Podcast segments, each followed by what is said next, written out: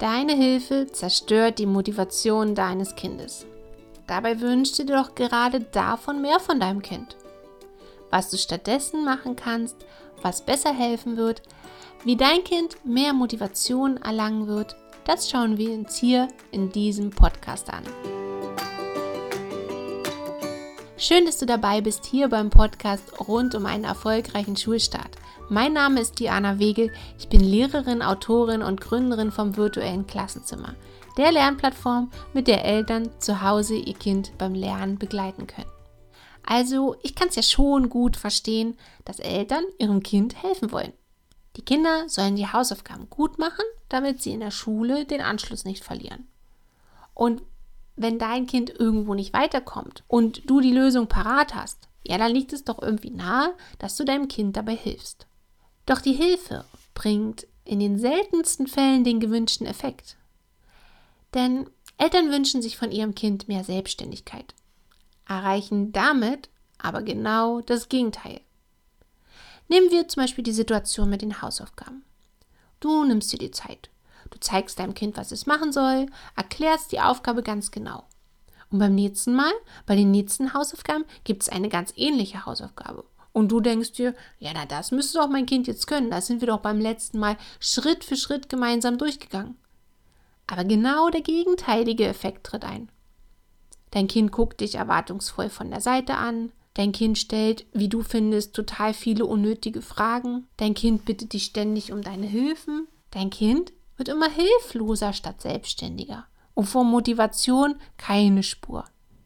Ja, vielmehr begibt sich dein Kind in so eine mh, wie so eine Opferrolle und wartet, dass du mit der Lösung daherkommst. Doch das, das ist nicht das, was du machen solltest.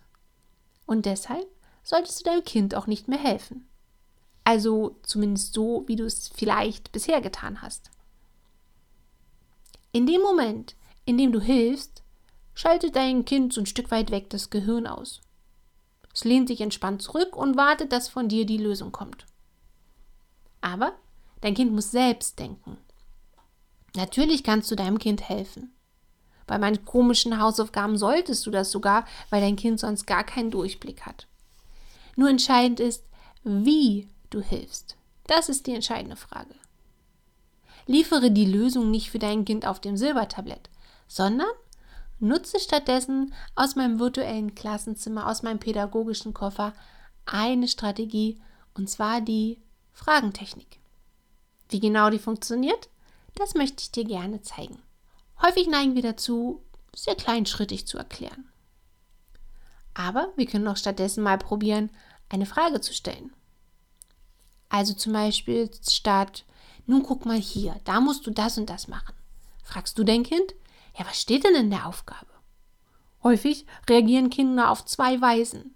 Entweder sagen sie, weiß ich nicht, oder sie fangen an, die jeweilige Aufgabe vorzulesen. Das ist aber der Moment, wo du sagst, ah, okay, okay, okay, ist kein Problem.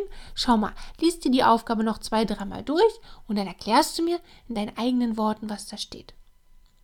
Und so hilfst du dein Kind, Schritt für Schritt, selbst auf die Lösung zu kommen. Du bietest sie nicht mehr auf dem Silbertablett an. Das ist erstmal ziemlich unbequem für dein Kind, weil auch sehr ungewohnt und auch anstrengend.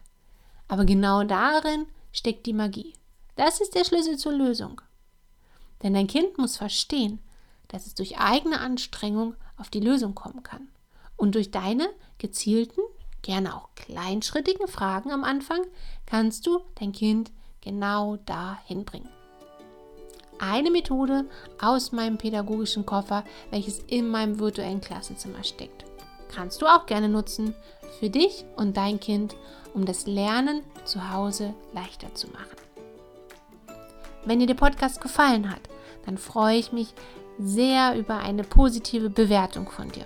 Wenn du Anregungen oder Kritik für mich hast, dann schreib mir gerne eine Nachricht.